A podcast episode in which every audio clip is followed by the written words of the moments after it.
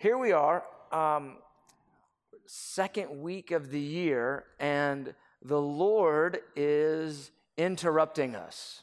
Everybody say interrupting. interrupting. Say a little better. Say interrupting. And so we had a series planned, Jeff and I, and put our minds together last month sometime and said, All right, this is what we're going to preach on. Got house churches coming. We're going to do this, that, and the other. And uh, by, I think, probably by Monday, I was pretty clear that this is not what the doctor ordered, what the Lord is ordering. And so by the time we talked about it on Wednesday, we, we both felt like God is shifting something in, in terms of even what we're preaching right now and what we need to be sharing. And, um, and so we're just going to go with the Holy Spirit. Is that okay? We just go with the leadership of the Lord. Um, and, and so what I need to do is I need to just um, give us a little bit of backdrop and context as to what's happening right now because something's happening. The Lord's doing something. We're in a we're in a special moment. We're in a unique moment. And I'm going to understate it rather than hype it, but I will say it's it's special. And so um, I would say for about the last month, maybe maybe six weeks, we've really felt an uptick, an uptick of the activity of the Lord in our services, in the prayer room, um, in our private times of prayer. I'm talking about uh, myself and the leadership team across the mission base, and uh, and the pastoral team, and and so we've been kind of just like, Lord, what are you doing? We want to hear what what what you're doing with us right now. We want to be attentive and sensitive and so it feels like we've been um, divinely set up, like the Lord has been just piece by piece by piece setting us up for something that uh, we don't necessarily know exactly what He's going to do, but we know that He's, he's moving by His Spirit. And so we feel this divine setup. And so um, I would say probably about a month ago, uh, I was feeling strongly that the Lord wanted us to create environments in, in our house that we would give more room for the Holy Spirit to move. You know, Sunday morning we're a little constrained with time, children's ministry. We've kind of got to get in and and get out in a short period of time, or it's going to be Armageddon back in the children's classes, and we don't want that. Armageddon means kids start blowing up. And uh, and so we're pray- we've been praying about how do we do that? How do we facilitate uh, uh, more room for the Holy Spirit?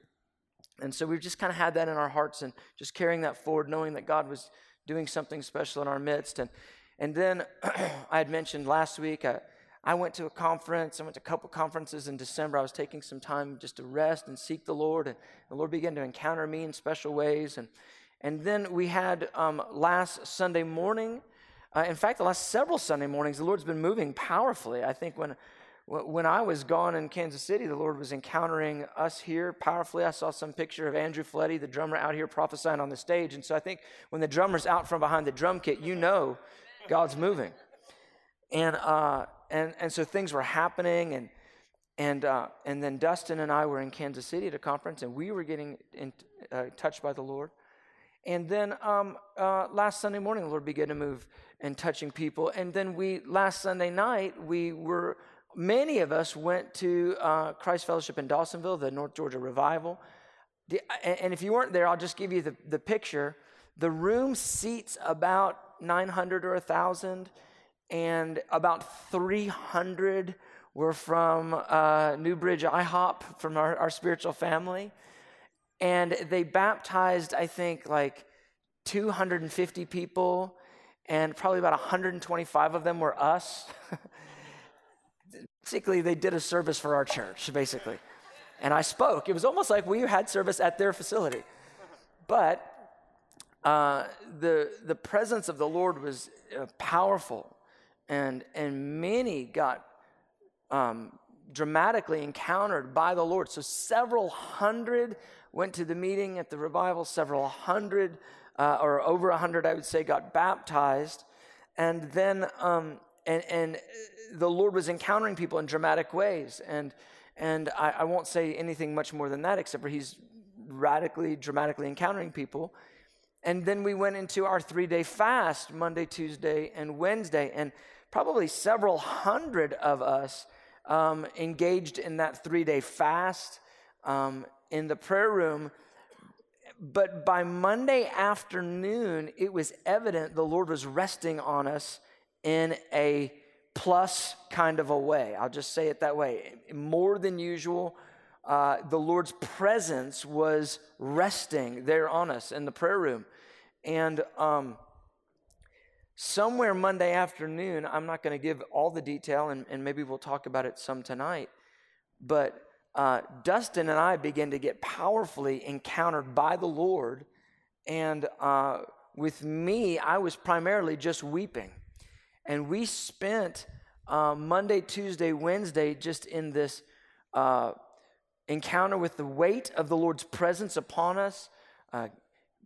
Gabe and Jeff and Stephen Eugen and others, a part of our leadership team, really experiencing a, I would just say, a refreshing of the Lord. And what it looked like for me was lots of tears and lots of repentance. Just coming back to my first love. Really coming back to my first love and and realize and and you know I know I know I preached on Mary and Martha last week I, I, get it and then I preached on it again last Sunday night and then by Monday I was actually realizing that everything I'd preached last Sunday was for me. That's a scary place when you're the preacher. You think I'm gonna preach a message they're all gonna get hit by the power of the Holy Spirit, and the Lord's like I'm about to you with the Holy Spirit. I'm about to give you a little karate chop yourself and um, and so for real, I would say uh, this week it's been one of a handful of my favorite moments with the Lord in the last 25 years. I mean, and it was it's been it's been not it's been weighty.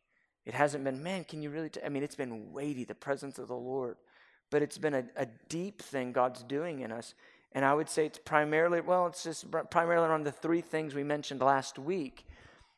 First, love with Jesus, returning to his feet, to hear his voice, pushing away the distractions and the busyness of life, to set before the Lord, to hear his words. And then remembering who we are as a people called to prepare the way of the Lord. You know, the, the bride is called to call the earth to readiness. And I'm not talking about storing up food, I'm talking about Jesus, the King, is coming back, and we're not ready for him. There's a rising crisis of sin in the earth, and oftentimes, like I talked about last week, the church is like the, the proverbial frog in the kettle. And we have to be alert and watchful in this hour. So I'd say that's the second point. And then the third point is around this, this uh, this, really the second commandment. So, first commandment being, and then being a forerunner people, and then loving one another as ourselves, like really being the family of God. And uh, some of the things the Lord highlighted, I would just say to me, stuff I mentioned last week, but really went deeper with, was how we look at Jesus as an opportunity for our own betterment how we use Jesus to increase. And but John the Baptist said, He must increase, I must decrease. And what we think about is, and Dustin said it so well, we were praying this morning. He said, oftentimes we think he must increase, and praise God, I get to increase with him. And that's really, I think, Amer- Americanism. And that's really the, the spirit of the age and the spirit of our nation in the church. Because we want to all get our blessing. We all want to prosper. We all want to see Jesus as a ticket to our own advancement. And he never preached the gospel that way. He said, if you want to follow me, take up your cross and follow me. In other words, you will need to die in this equation if you're going to follow me. And, um, you know, he, he, said many things. He said, I, I came to bring a sword.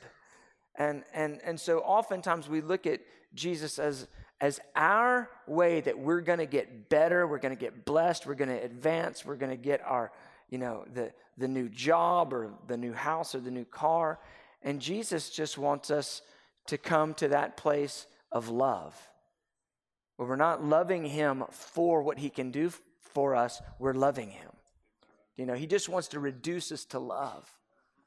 And then when you begin to sort of drink in the love of God, you start realizing the towering implications of his love towards us that he's so great and he's so pure and he's so perfect and we're so broken and we're so needy and that we, we view things so often our, through our own lenses, trying to posture things for ourselves, trying to get things for ourselves. And the entire time, he's just saying, Would you just come to me? Just come to me. Just look me in the eye, come to know who I am, and your entire perspective on life will change.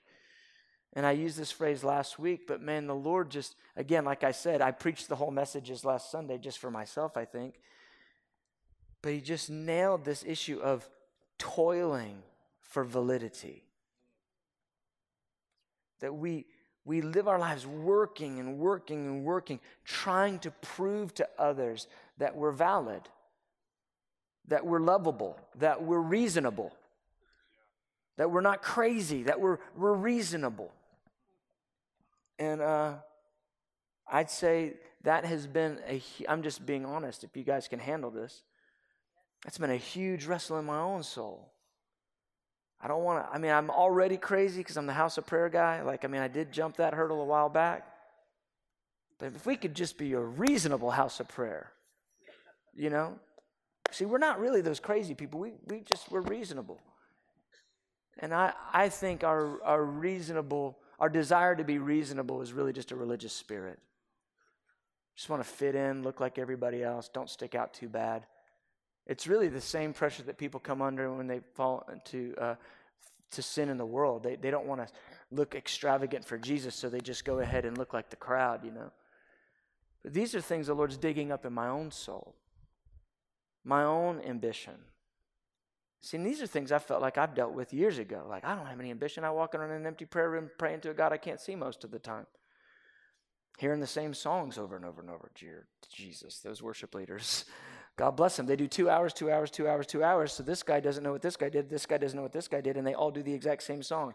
Do you know how many times I've heard New Wine this week? Quite a few. I love it.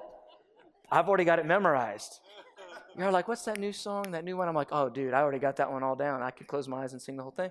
But, he, you know, I think, oh, I've dealt with my ambition. He goes, no, no. You're looking for me to increase and you to increase with me, son. And you just don't realize that when I increase, you will decrease. You must. For me to increase, you must decrease. This is where the Lord's dealing with us. This is what the Lord's doing in us. I, am I'm, I'm only saying, sharing in part because I can only share from my lens, but I'm watching Jeff get encountered by the Lord. I'm watching Dustin and Gabe and Stephen and different ones in our midst just get radically, radically encountered by the Lord. He's drawing near. And the Lord said to me, I heard this phrase. He goes, If you want church as usual, just act like it's business as usual. But if you don't want church as usual, then don't act like it's business as usual. Because we'll go on either side of the ditch. On one side of the ditch, we hype it up. God's moving in a way. It's global thermonuclear revival right now. You know, and it's like, I don't know, but man, he said everything was going to blow up, and I came and I just kind of felt the Lord a little bit. You know? And then on the other side, we're like, oh, nothing to see here. Well, it's like, what's wrong with Dustin? Well, nothing to see. He's fine. And just act like there's nothing going on. And if you want to quench it, act like it's not happening. And if you want to quench it, act like every little spark is a bonfire.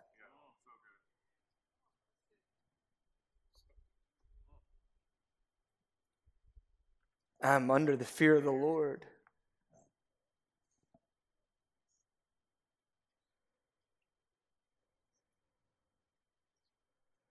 Because I've, I've touched his, the hem of his garment a couple times in my life and he ministered and moved in the ministry that I was a part of for extended periods of time in profound ways. And when he's come, he always comes, and it's him. He doesn't come with everybody else, he just comes. And it's every knee bowing to Jesus and it's every eye on Jesus. But in each of those times, it was also times where that, that evidence of his manifest presence, he came for a season and, and then he kind of drew back again. And it's made me so hungry. You know, it's what he does in Song of Solomon, chapter 5. Again, another plug for the class.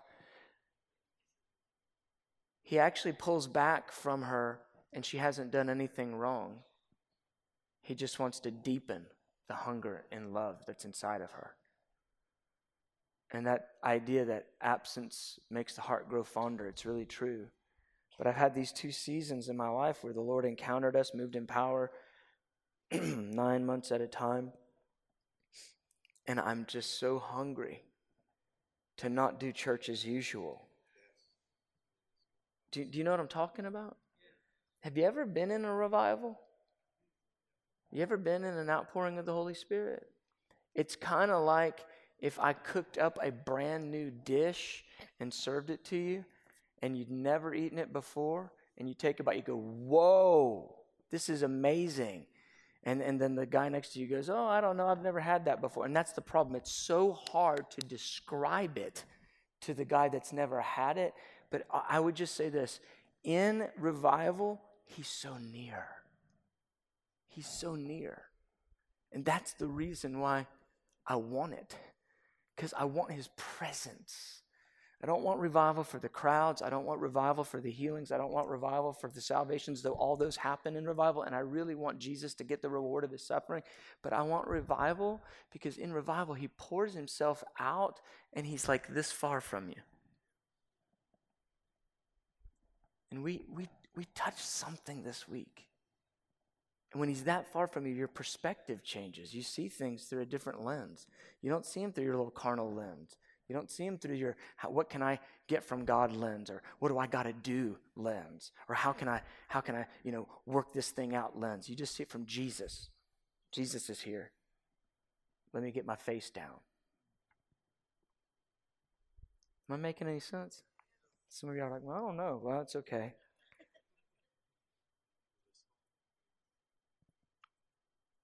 We're asking the Lord to deepen this work among us. And we're committed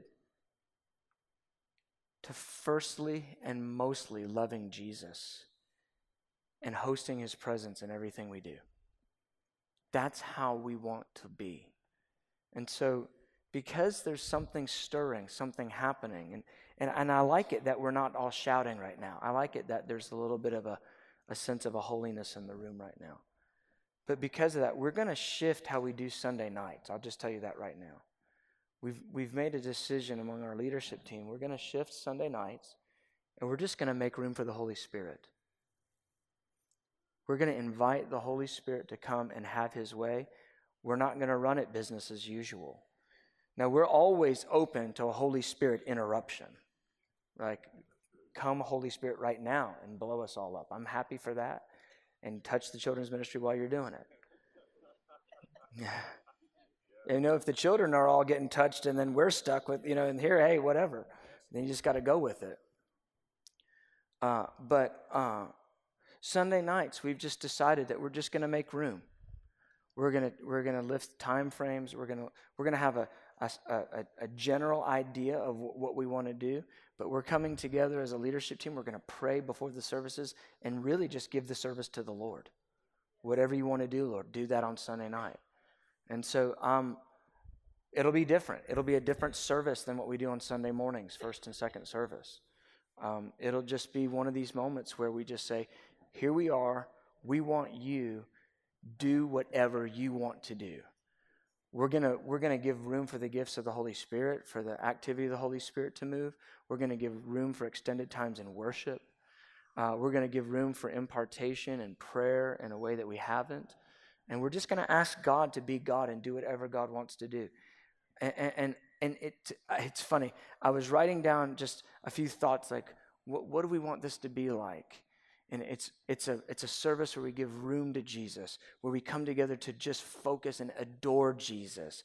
Uh, we, we remove the, the time constraints. And then I was going to say, it's a hunger service. And I went to type it, and I typed it, and I closed my eyes. It's a hunger service. And then when I looked back at what I had typed, I had typed, it's a hard hunger service. It's a service for people that have a hard hunger in their hearts for the Lord. And so I want to invite you, you know, Sunday mornings, we're going to continue to have worship and teaching and, and the flow of the Holy Spirit.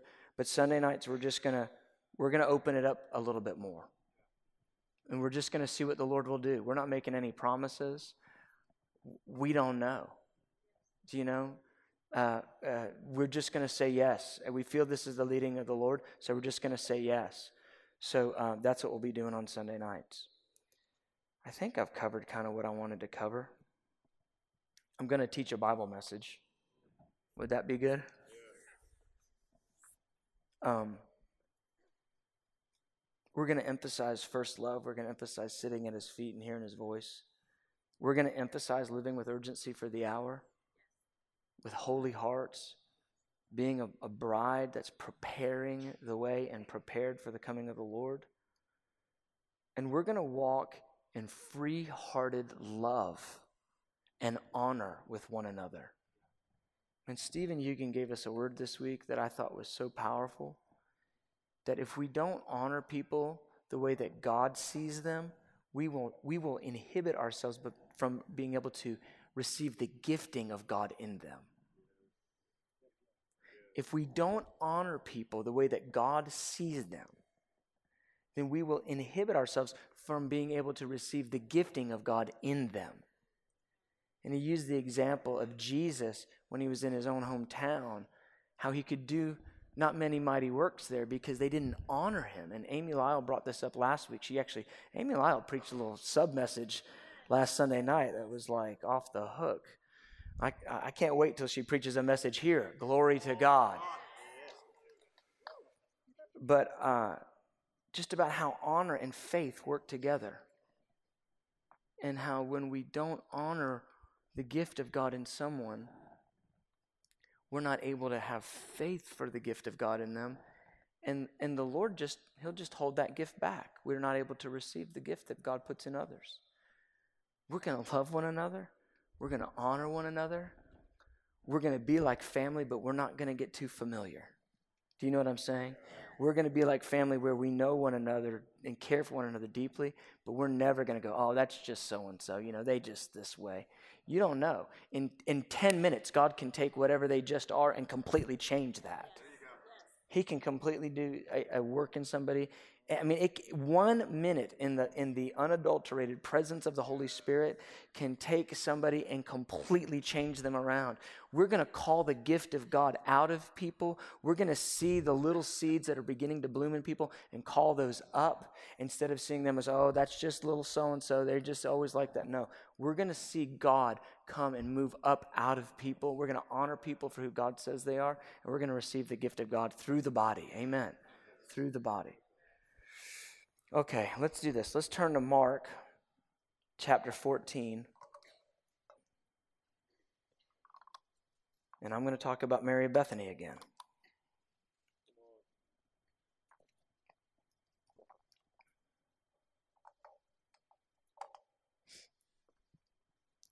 If you're one of these people that needs to know everything that's going to happen, and I just need to know exactly what it's going to be like, I would just encourage you just hang on. Just hang on. We've got a little of that in our leadership team, and we're all just having to repent. He's not so interested if we understand what he's doing. He just wants our attention. Do you understand that?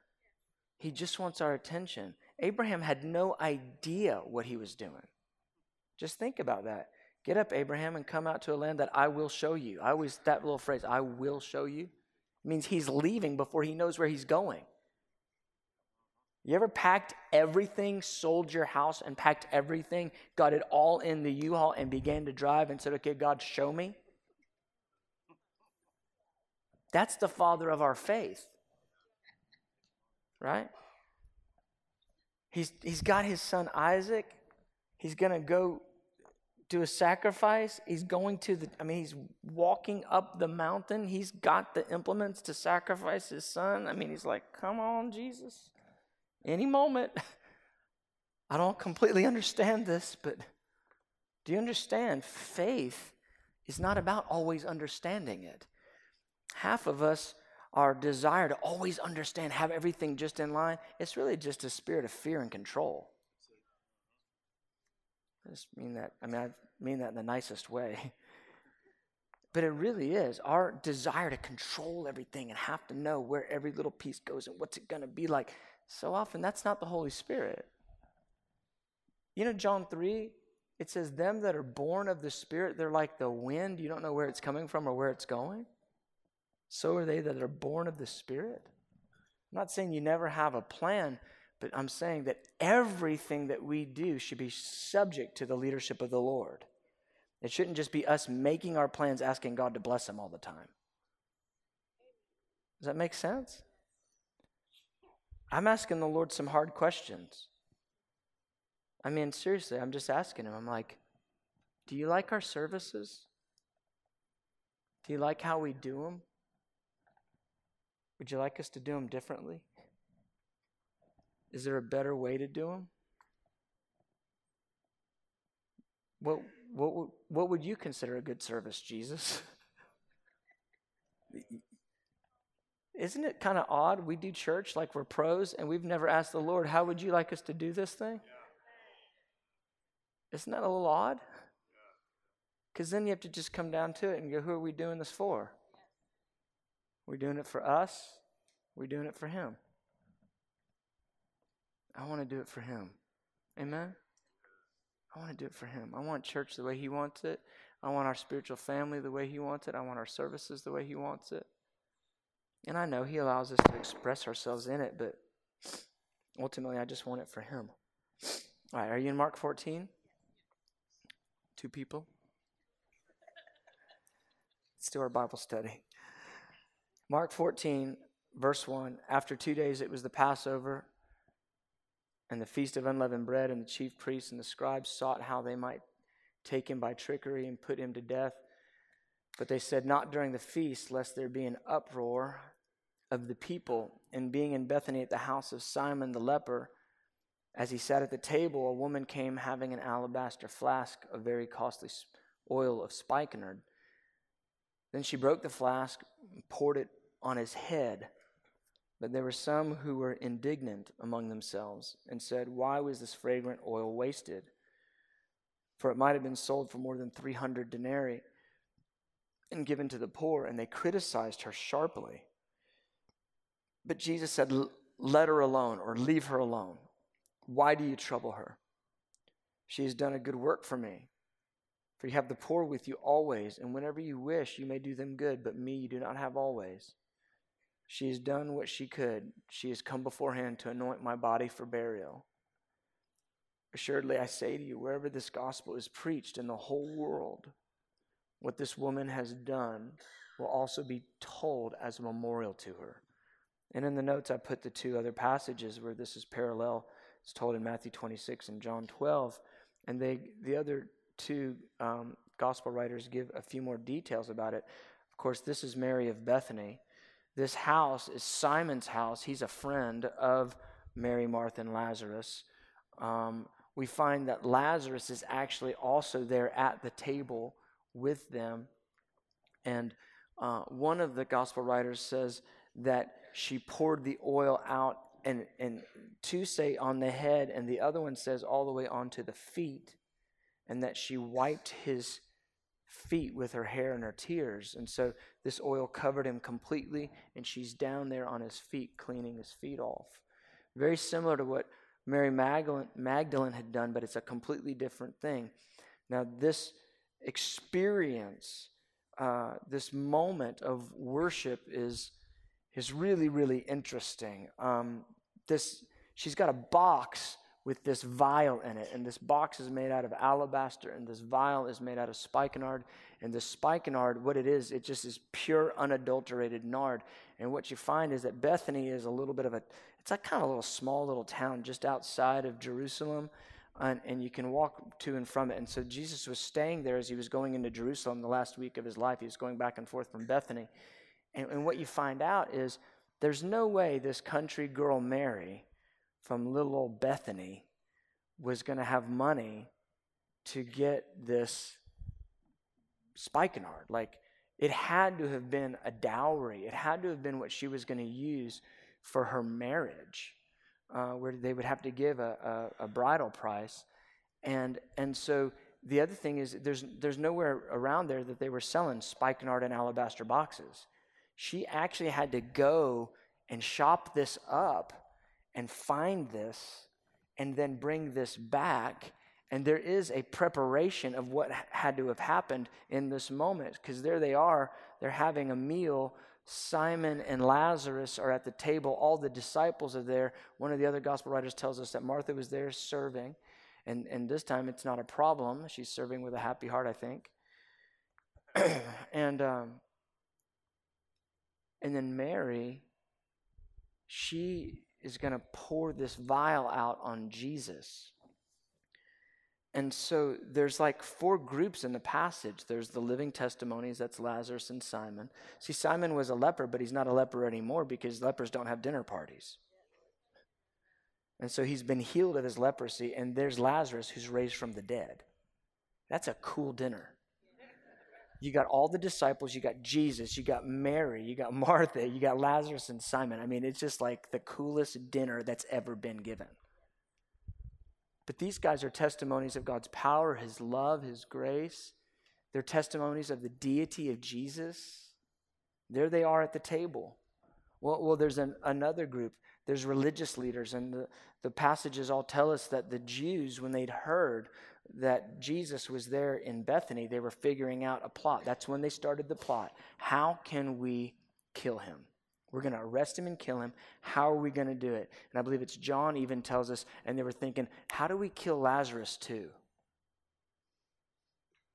You see, what we see in those guys is that religious spirit that just chokes out anything that's the life of God.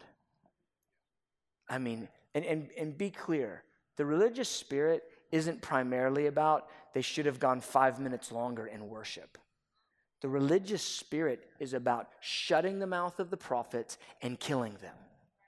That's what the religious spirit is. It's about killing Jesus. It's about killing Stephen. It's, it's, about, it's about killing Elijah. Re- remember, when Elijah had to run away from Jezebel, she was going to murder him. This is the religious spirit. It's not some nice little thing.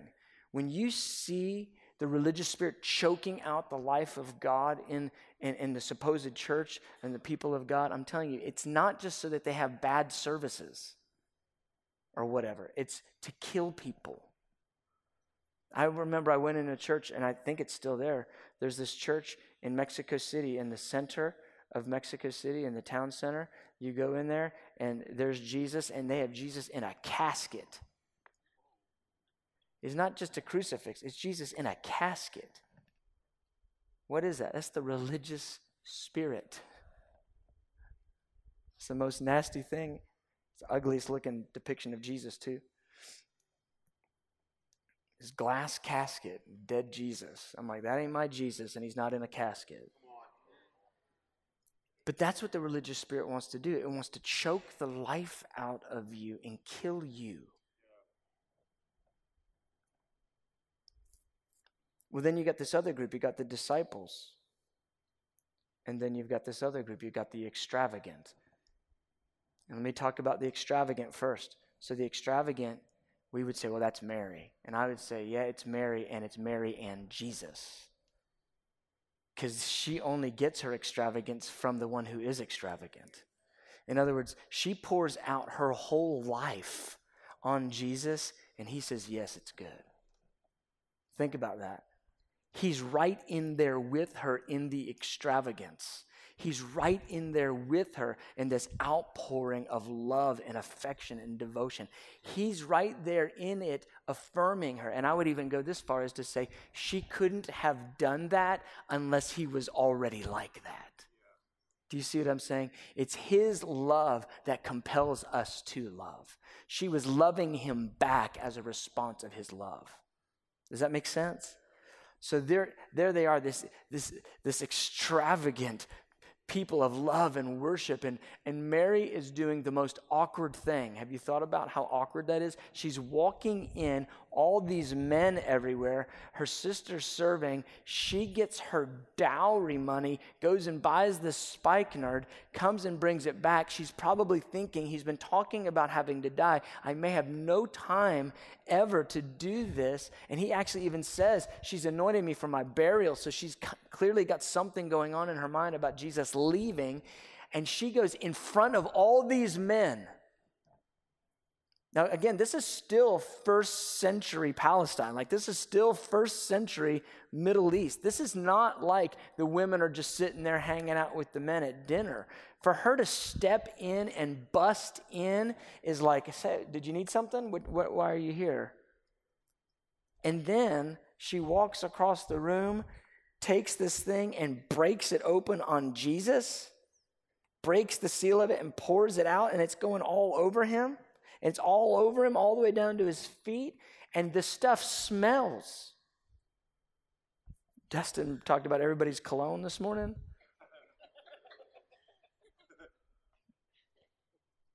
This is like filling the room. Have you ever, maybe you are that guy, so God bless you, but you ever been around the guy that put on like three or four extra squirts of cologne? It's like, whoa, bro, the anointing on you is heavy this morning. You, you know what I'm saying? Sometimes when we go home after church, you hug everybody and you just smell like everybody. You're like, wow, I'm cloned up for the next week. But this was this encroaching kind of a smell. They would take a dab of this and anoint the, the, the most honored guest at a, at, a, at a meal just as a blessing, and it would, the fragrance would, would you know, the aroma of it would fill the room. People could smell just a dab. She poured out a whole vial. This thing completely changed the atmosphere. It was awkward. It was messy. I mean, can you see? We're trying to have dinner here, Mary. What are you thinking? We're trying to have dinner. Like, what are you doing? Pours it all out. It's filled the room. I mean, the smell is overwhelming and it's expensive. It's a year's wage, at least. This was such an extravagant act of worship. It was so overdone. It was so wild and crazy. And she just knew that her whole life, that everything about her whole life was this man, Jesus. She didn't care about a wedding in the future. She didn't care about what anyone else would think. She just poured it out because Jesus, Jesus, Jesus. And beloved, that's how we want to be. Where it's just Jesus, not a ministry, Jesus, not a church, Jesus, not a pastoral team, Jesus, Jesus. And we just pour ourselves, not a prayer room, Jesus. Jesus.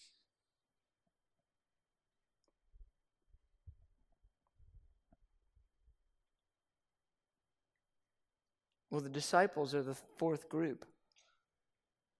The religious spirit's easy to find on the religious leaders, but you can't quite discern it on the fourth group until they start talking because they're at the table with Lazarus and Simon. They love what's going on. They love what God's been doing.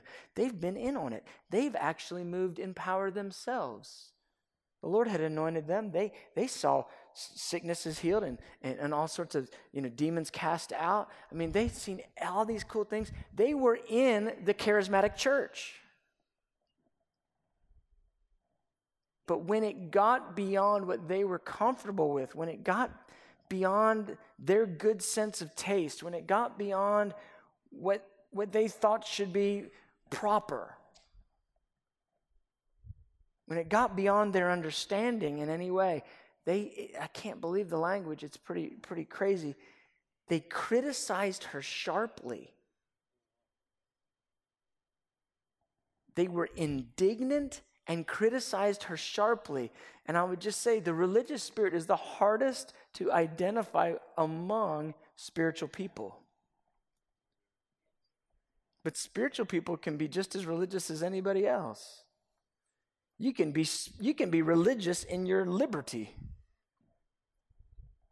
Some of the most religious people are the ones that you got to, hey, could, could you, you're distracting like half the crowd. Could you stop? What do you mean? I'm free. Well, you don't look free right now. Could you just like take your free heart and just 50 people can't see Jesus because of your freedom? And that's just as religious as anything else. But the, the disciples criticized and were indignant. See, when even when freedom gets exalted instead of Jesus, that's religious. But I just, these are the main guys. I think John tells us that Judas is the one that raised the argument. He goes, "Man, why wasn't this sold?" But the other two gospel writers say, "No, no, they all they all got in on it." Yeah, why wasn't this sold? What is she doing? This is crazy, man. It stinks in here. Like indignant. And they criticize her. And I just look at the whole thing and I just go, Jesus,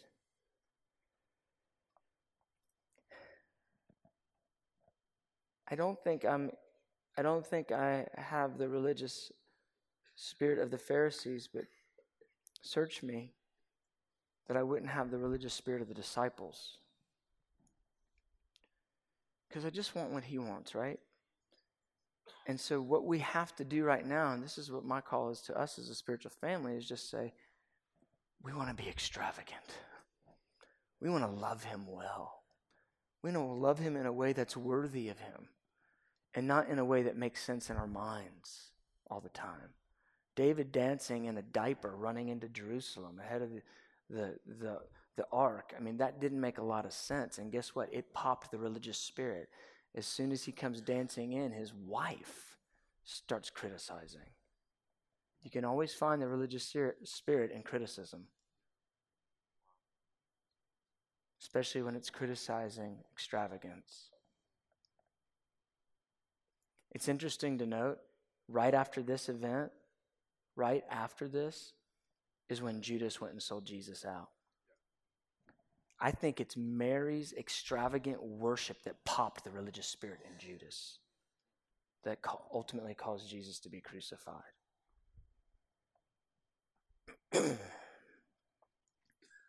it's interesting to me that the disciples they weren't upset by Martha's serving. Just think that through for a moment. Jesus just had the convo with Martha. Hey, you're worried and bothered about everything. It just seems like they might have gone, Hey, Martha, why don't you take a break? They weren't worried about that at all. That spirit in the disciples was okay with Martha running around with a distant heart, but not okay with Mary pouring out her love. And beloved, I'm calling us to have hearts that are like Mary. I'm not calling us to weird, I'm calling us to love. Can you hear me? I'm not calling us to strange, I'm calling us to abandoned love. If you're not abandoning your heart to God in love, you don't know what you've been made for. You don't know why you're here. If, if pouring out your heart in love to God seems like really strange and odd, I'm telling you, you do not know what you were made for. Because every human has been made to love and be loved by the one who is love. And what we see in Mary is one soul who's come into grips with the truth of why she exists Jesus. Jesus is why we exist. Love of Jesus. Amen. I'll end it there. Let's just stand.